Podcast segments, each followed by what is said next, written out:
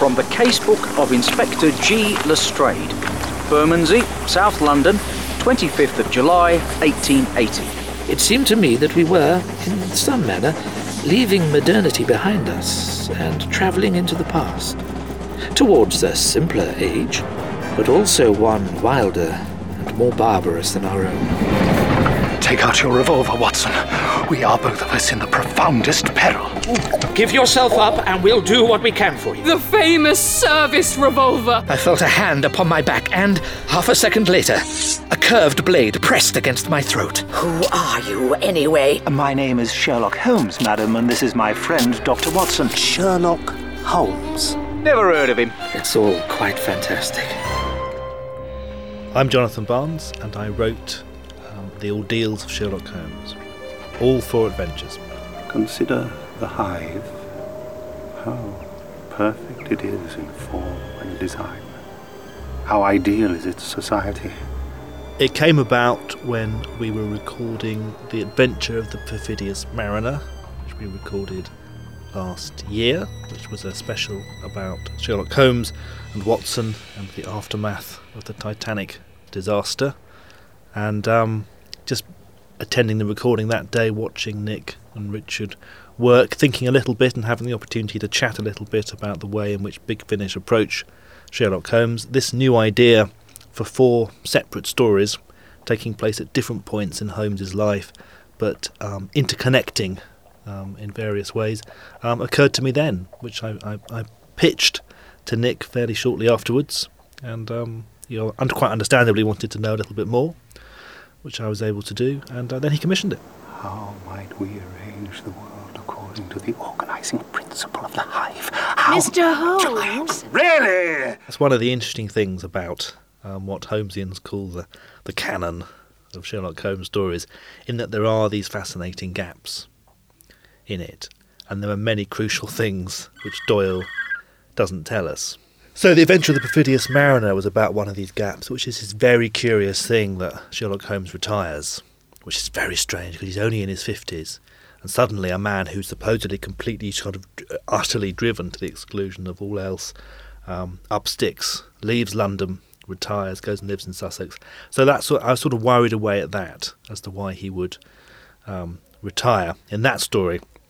And it was great fun to be able to do something similar on a much wider scale and a much bigger canvas um, for the ordeals of Sherlock Holmes. So, what caused Holmes to retire? I may have made a, a mistake.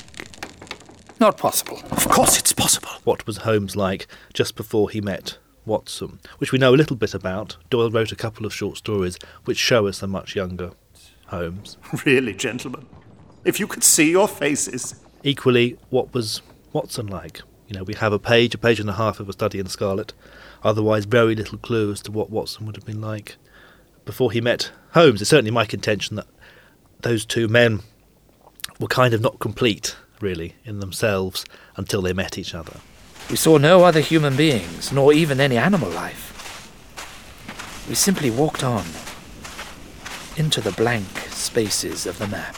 So you see the way they act, Holmes in particular, in the first adventure, um, which is called The Guttering Candle. He's not yet the man he can be, and it takes Watson to, to turn him into that. You seem to have made a study of a great many things, Mr. Holmes. Gentlemen, you may pursue your own investigations, That's very kind of you, sir. while I shall pursue my own. Hello, I'm John Banks, and I'm playing Inspector Lestrade. What'll catch our murderer in the end is patient, exacting police work. The slow and steady accumulation of evidence. The parlour tricks of young Mr. Holmes will do very little to trap our killer, and they'll be of still less use in a court of law. The established norm is that Sherlock is obviously a, a one off and a genius, and uh, the man who invented forensic science, or however he might be described. So, yes, I suppose from a dramatic point of view, it's much more interesting to have someone who doesn't know that, who isn't aware of that. Um, that history has not yet established itself. If you would only permit me to study the body, I am certain I can be of material assistance. So the characters can quite easily vie for supremacy, especially as Sherlock is an amateur. He's a private citizen. As we said, it doesn't have authority. Um, and uh, the police are naturally not keen to hand over their own authority to him. What is to be lost by such an examination? What is to be lost by it, sir? Apart from my professional reputation, my dignity, and my time, nothing whatever, I'm sure. Those opportunities to actually slightly put Sherlock Holmes in his place, to um, think of him as being perhaps a bit of a crank or someone who's just turned up out of the blue who isn't really going to be of any help or assistance to the police. Um, it's very nice. I think that's quite a nice angle to play. And uh, of course, there's a wonderful dramatic irony involved in that because clearly the audience will know that everything Sherlock Holmes suggests that he's able to do he is able to do. And at some point, Lestrade is going to be made to look slightly foolish for having not believed him in the first place. So, yes, that's, that's quite a nice dramatic device to play. Good day to ye, fine gentlemen. Good day to ye. Hello, I'm Nick Briggs, and I'm playing Sherlock Holmes. Get me a cup of tea, would you, Constable? Yes, sir. No need to be lenient with the sugar. I did feel a bit of pressure playing the young one, but I um, I suddenly thought, really, it's more about playing the old one later because I don't sound terribly old. Or are you about to tell me I sound like some old fart? I'm, I'm, I'm not saying anything. so, and it's more about his intention and his energy, really. And Blake Ritson, who, who we had in today, and um, he sort of looked at me uh, rather uh, alarmed. He said, Oh, how are you going to do the young one? As if it was completely impossible for me to be credible as a younger person. Or maybe that's my own paranoia. Maybe he was just inquiring. Yeah, that's it. He was just asking. Anyway, so yeah, I did feel a bit of uh, unaccountable pressure today. My concern today, because it's been quite a while since we recorded the last Sherlock Holmes, is to to try to make Lestrade fit in chronologically with where we've already been. It's good to see you back in London, sir. I think you want a little unofficial help. Three undetected murders in one year won't do, Lestrade. My voice has changed a little bit since we recorded the last uh, episodes. So I've been setting myself the agenda of trying to get that right, and obviously I've had all the help uh, of Ken and Nick, who uh, can remember and who know, you know, how how it should be. Because Holmes is a younger character in this particular episode that we're recording as well. So for the both of us, we've been we've been working out how to pitch our voices so that we do sound a little bit younger than perhaps we might have done before. Are you sure? See for yourself. Constable?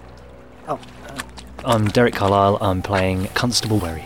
What have you seen, Mr. Holmes? Did you happen to notice that until recently the man's upper teeth have been sharpened? When I first read the script, it was fascinating to hear Holmes in his infancy, if you like, and just uh, it was it was great to be a part of that as well. There's sort of the the the start of his his career as his consulting detective, as he calls it, and uh, it's it's great to see how something like that that we know so well, something that's so familiar, is how it how it got started and how it's you know where, where it came from essentially. Uh, well, he says he's a well uh, a sort of amateur consulting detective, sir. Consulting detective? Whatever next? Wherry's very impressed by Lestrade. He tells him that he um, wanted to be transferred to Lestrade's division so that he could work with him because he, he loves his methods and everything. My own little Watson. well, yes, this also ties in with the the notion of trying to establish our age at this point in in the uh, general cycle. Sorry to trouble you, sir. New, aren't you, lad? Uh, yes, sir. Constable Wherry, sir. You get an idea that perhaps Lestrade is very much older than he is, but within the context of the time, the fact that he's around sort of the 30s mark, having a young constable with him who's maybe 10 years younger, he would have had no compunction at all about calling him lad or referring to him as, you know, sonny or whatever. Probably a good deal worse than that. But for us, of course, you know, if you were working with someone now and you only had a 10 year age gap, you would never dream of calling someone those things. I volunteered for this division, sir, because I wanted to work for you. Your methods, they've inspired me. The very first meeting he has with him is, is interrupted, in inverted commas, by Holmes's arrival. And so I think his whole uh, perception of what police work can be is almost immediately turned on its head. Uh, he's just met his mentor in policing, and then suddenly Holmes comes in and sort of debunks all the theories of just hard slog footwork and proper policing by having these extraordinary thoughts and observations. And uh, I think that's a it's a it's a fascinating thing for Wherry. He's he's totally intrigued by Holmes's methods. Unusual sort of man, Inspector. Remarkable in his way. Derek Carlisle. Uh, that's right. You either call him Derek Carlisle or Dell. And Dell, I worked with uh, with Ken on the first Sherlock Holmes play I ever did, The Speckled Band, when I did it on stage back in 1999. And so I've known Dell that long. And of course, Ken, who has worked with him many times, has brought him into many big finish parts. And so that's that's worked out beautifully, actually. So, uh, which clubs are you a member of? Of none, sir. Michael Cochrane, and I play Mr. Barclay Gower. I know in certain circles it's thought to be a little second rate, but it would be my pleasure, if you'd like, to propose that you join us here. Barclay Gower is quite a mysterious, strange fellow. He had a penchant for circuses. It's delightful. You're impatient, Mr. Holmes, and why not? I was just the same. But I do believe I'll have a cigar while I tell you. Would you care to join me? I've read all of Sherlock Holmes over my life. I've done a fair few of them on, you know, radio with uh, Clive Merrison, I mean, and Michael Williams. Uh, I think they're tr- tremendous stories. in fact, I started reading them when I was very young, and I'm, i remember my father was driving us to some seaside place in Italy. This is in the early 50s, I should think. And got very cross with me because I wasn't looking at this new and wonderful scenery, but I had my nose buried into the casebook of Sherlock Holmes. I was far more interested in the Speckled Band or whatever it was than the Bay of Levanto. but I, I loved the Sherlock Holmes stories, especially when they got out of Baker Street in London, although I thought he created London terribly well. But when sort of got in the hansom or the train and went into the sort of deepest Surrey, because it's now where I live, and I, when I go to somewhere like Holmbury, Holmbury St Mary or you know, the laurels and just the greenery and the houses, the sort of Lutyens type houses. They, they always remind me of, it always reminds me of Sherlock Holmes. The matter's a delicate one, but I think I can be confident of your discretion. I'm Ken Bentley, and I've been directing uh, the Ordeals of Sherlock Holmes I've a taste for the pastimes of the working man, and I've often been known to attend circus performances and similar entertainments. One of the other very clever things that Jonathan's done is and it's almost the cliche that people say there are there are no small roles. There's no such thing as a small role.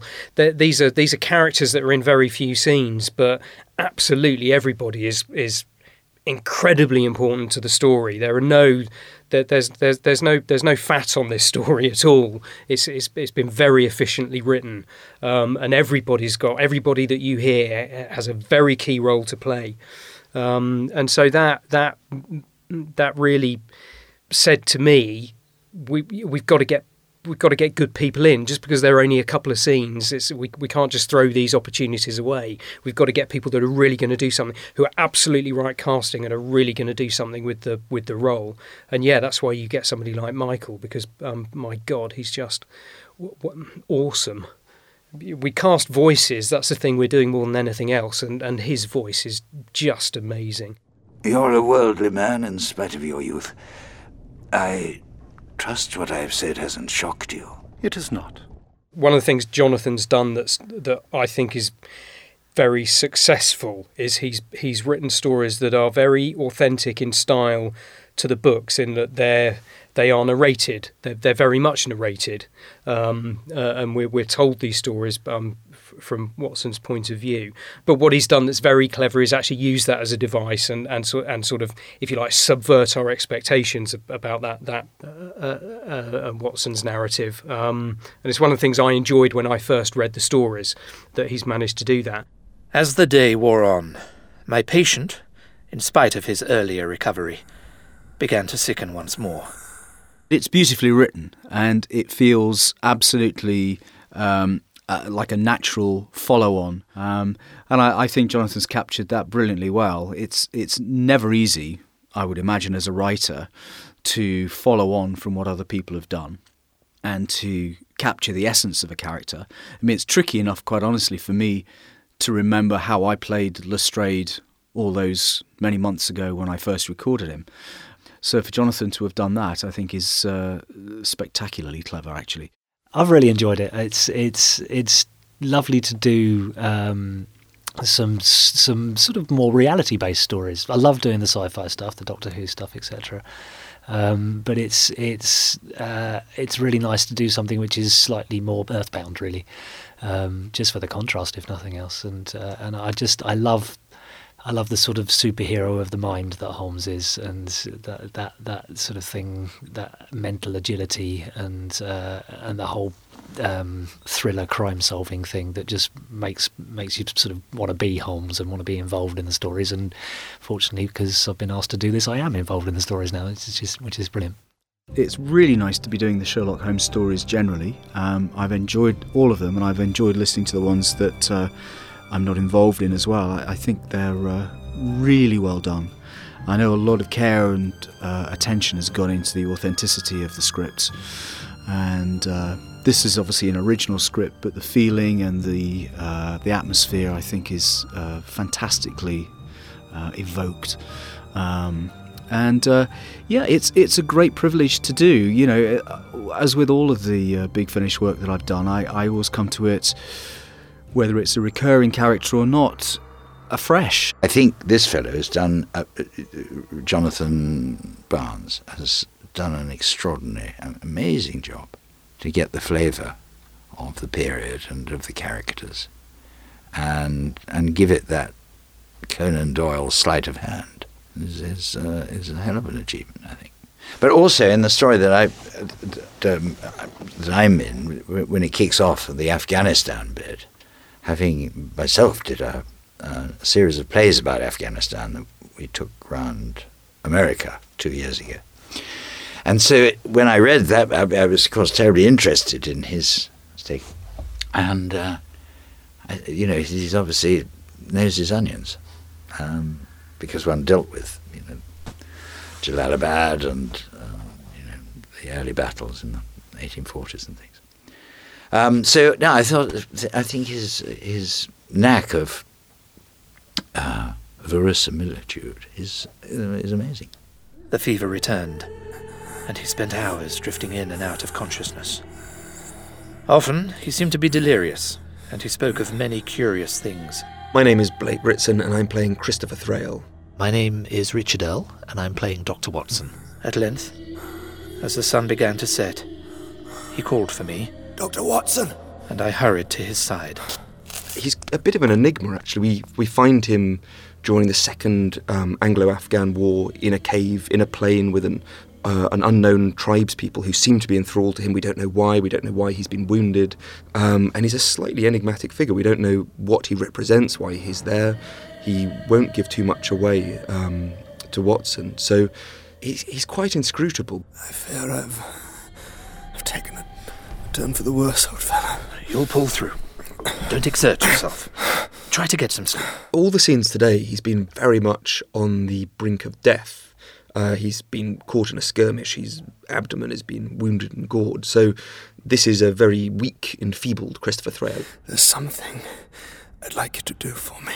It's as much about the situation as it is about the character. When you when you're playing someone on, on death door, you know you're you don't have much voice, and everything is kind of through a screen of pain and through a slight haze. So um, I think in the, in a way the situation all, all kind of battles with the character at, at some level. Will you make me a promise? There's one Englishman to another. Of course I will. Whatever you want. When you're all recording, uh, you know, a full adventure and everybody's in the room, uh, and usually it's close to the denouement, and uh, you know you've got several characters and we're all blasting away uh, at our microphones. That's yeah, it's very exciting, and you, you have a real feel for the the teamwork. But um, there's something very nice about a two-hander. Um, but no, it was, it was very nice um, just working with Blake because uh, again, it it reminds you that uh, uh, the, way Jonathan has written it that you know there are Afghan natives uh, around, and there are lots of other British officers in, in the latter part of of the early the latter part of the early part of the story when they're chasing Ayub Khan. Um, but Jonathan has chosen just to the, the only people who actually speak are myself and and Blake, and it and it it's nice. It puts all of the focus on Christopher Thrale, and on that um, the bed that he's lying in and on the blue flower, and it, it gives you a real sense of the isolation that these two Englishmen feel uh, in the deserts of uh, of Afghanistan. You may keep your secrets for now, Thrale. I consider it my duty as a physician to stay with you until you are well enough to travel. After that, I must insist you leave this place and come back with me to the British camp. I can see that you're an honourable man, Doctor. The best of the old country. It's rather like when they choose to do them in, in soap operas sometimes, isn't it?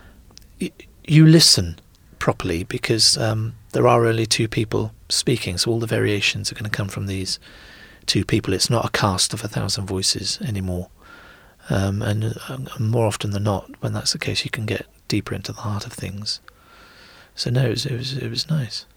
At one point, I was going to be playing Sherlock Holmes in a, an American TV series, so I have a very special um, interest in Sherlock Holmes, and you know, just as a as a figure in public mythology, I think he's such a wonderful, um, wonderful figure. I you know, I grew up watching the Jeremy Brett Sherlock Holmes. I think he's extraordinary in them, and obviously the new um, Sherlock on television I watch avidly, and I think is wonderful. Um, so no, to, to be a kind of feel like you're dipping your foot in the in the the Sherlock world is very exciting. Come in! The door opened, and the man whom we had seen from the window walked rather laboriously into the room. Hi, my name's Ken Bones, and I'm playing Jim Hinderclay. He was ruddy, broad, and heavy set, and, whilst he cannot have been much more than fifty, he seemed to move as though he were an aged man. I'm the father of um, a young woman who um, grew up without her mother. I was a single parent family with her. I'm a gamekeeper. She's left home at age 18. How long ago did the events of which you speak take place? Fifteen year, Mr. Holmes. Fifteen? Then you should have come to me very much sooner, for the trail by now will be cold and her spoor all but impossible to track. In my love and concern for her, I've tried to find her and failed. You misunderstand me, Mr. Holmes. I ain't come to see you 'cause my daughter's disappeared. I'm here 'cause she's come back. And the story is really about the, the crisis which ensues. Oh, what a transformation was wrought upon her lily white body. My name is Eve Karpf, and I play Mrs. Maclise. With a cry, she danced across her richly attired boudoir. Mrs. Maclise, um, interesting character because there's probably a lot about her underneath that doesn't appear.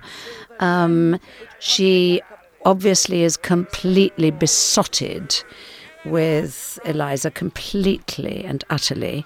Um, sees her as her spiritual guide and mentor. And the nice thing about her is you can sound as mad as you like when you play her. and more luxurious than before. And those traceries of grey which had of late to her distress.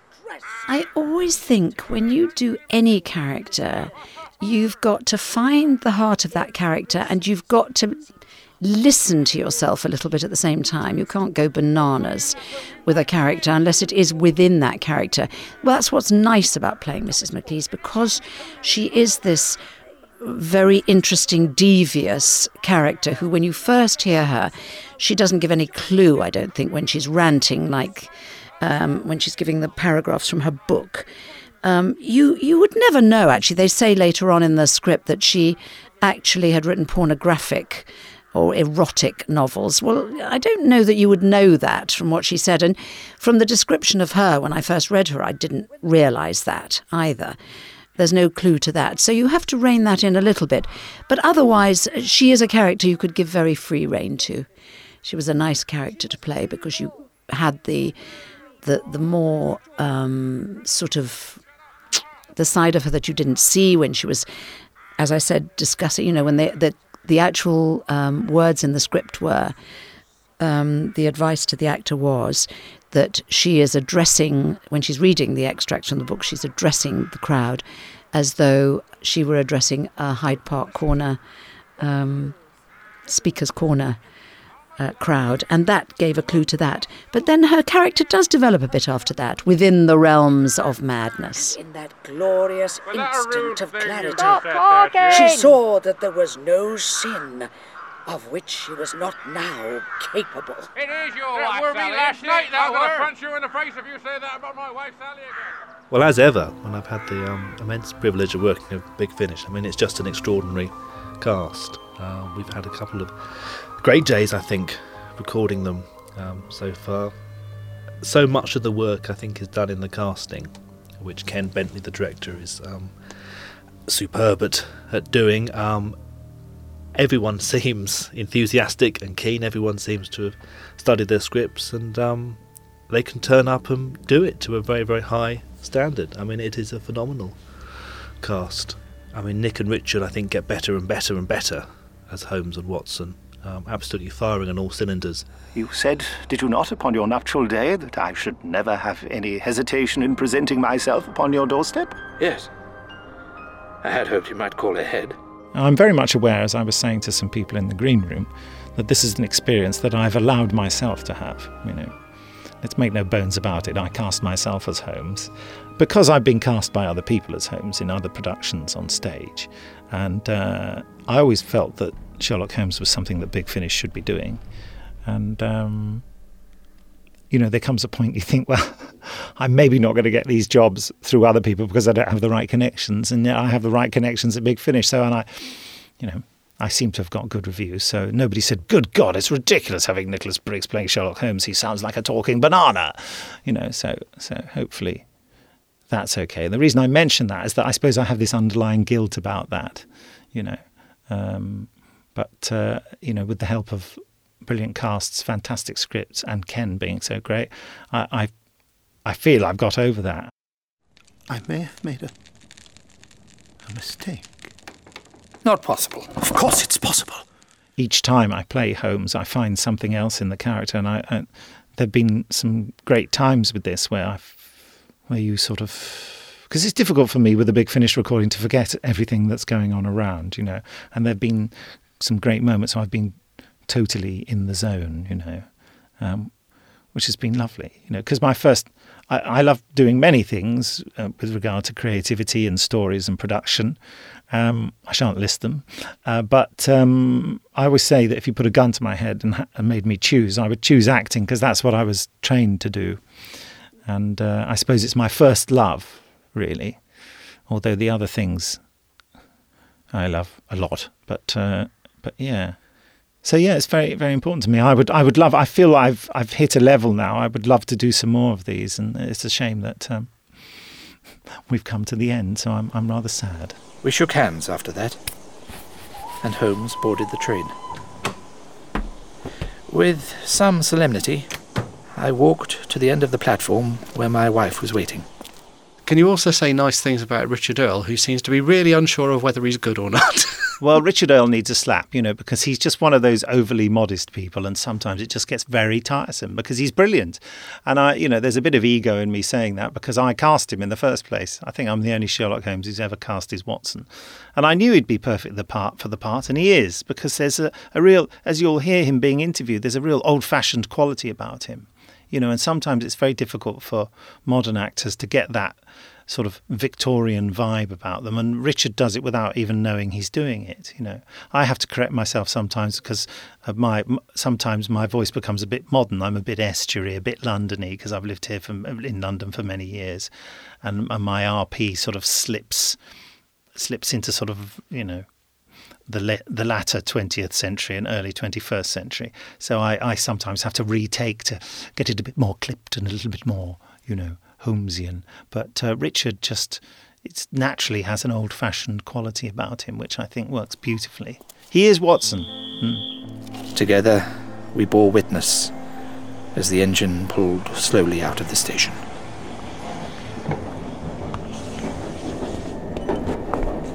Mrs. Kirbishley. Oh, but I haven't gone by that name for many years. Indeed, I am aware of 13 of your aliases. Under which of them are you travelling today? I do believe I shall allow you to discover that for yourself. I think you'll admire the answer. Hello, I'm Tracy Childs, and I'm playing. Well, I'm playing Mrs. Edgar Kirbishley, but under a different alias this time. I am waiting for what I have been assured is an excellent foie gras. You gentlemen are most welcome to join me. We would rather arrest you. To have played Mrs. Edgar Curbishley in the last Sherlock Holmes, The Perfidious Mariner, and have seen that um, she could actually turn out to be quite an evil character who goes and creates regime change all over the world, I immediately saw the potential and was hoping that everybody else did too. And thank goodness the people at Big Finish have um, wonderful imaginations, as does Jonathan Barnes, our lovely writer. Um, and therefore, here I am, back. What precisely are you doing in Covertania, madam? What scheme are you working upon? Scheme? Dear me, Mr. Holmes. You would have been wiser, I think, to have stayed in Sussex with your bees. I have to say she's a joy to play because um, she can be sweetness and light on the surface, but she's quite a nasty piece of work, isn't she? I think she's fabulous. And she seems to have got more and more evil, which suits me very nicely. Oh, goodies are nothing like as much fun to play. I am merely, like you, a humble traveller, relishing the sights of Europe now that she has been unshackled from the bonds of war. Ah, I do believe I see my supper approaching. Are you quite certain you won't join me? There's a real sense of, of how much of an epic Jonathan Barnes has written in that uh, this particular story, uh, or stories, um, begins or begin way before Holmes and Watson ever meet. And and it really does. Well, it, it goes on beyond, certainly beyond uh, the beekeeping in Sussex.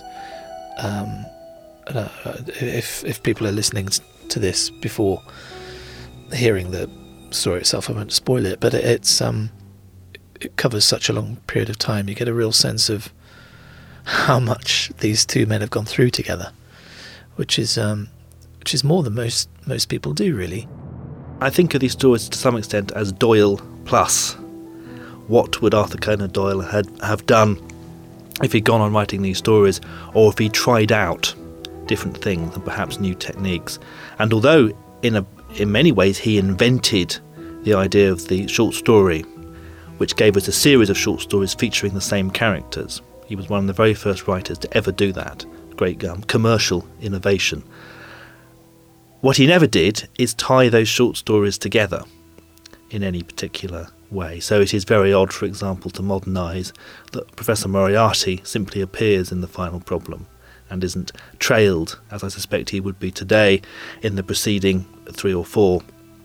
So it was an attempt to tell a story on a great big canvas, 40 years worth of material, but in four short stories, which I think um, Doyle could easily have done had he been of a mind to. Jonathan Barnes pitched this to me when we were doing The Perfidious Mariner, and I just thought it was too irresistible an idea. It's a, it's brilliant. It's a brilliant idea, uh, and the perfidious mariner as well. Um, because I remember ringing you and saying, "So what is this reason that he that he talks about? You know, why why did he suddenly go off to Sussex to to keep bees?" And go, "Ah, well," but because Jonathan Barnes is so brilliant, he's you you so believe that you know for all Holmes fans will will go away thinking, "I've missed something. I've, I've, I've, there's a, a story I haven't read by Conan Doyle." I'm sure many of them won't think that because they know it all backwards, forwards, sideways. But he is very good at planting things in stories which Yeah. allow him to write other stories. There are Yeah. a few things planted in these four stories that uh, will facilitate what he hopes will be his next commission for Holmes. So he's already told me about it. Yeah. It's just a question of how these go, really. Is that to do with Monsieur Lefebvre's uh, galvanized marionette and the Countess with the glass eye? yes. Or was it someone with a porcelain face? No! Why, it's Mr. Holmes, isn't it? Good Lord! And the faithful Dr. Watson, too. How delightful. Did you see Holmes? I saw Watson. Even in such a life as mine, there have been few other occasions when I have felt with such keenness the awful proximity of my own death. They really are great scripts, you know. Um, I made a distinctive choice to do these from from Jonathan's pitch, and I think that uh, I mean I, I think the others work just as well, but uh, I like this development, and I, I hope that the listeners will too.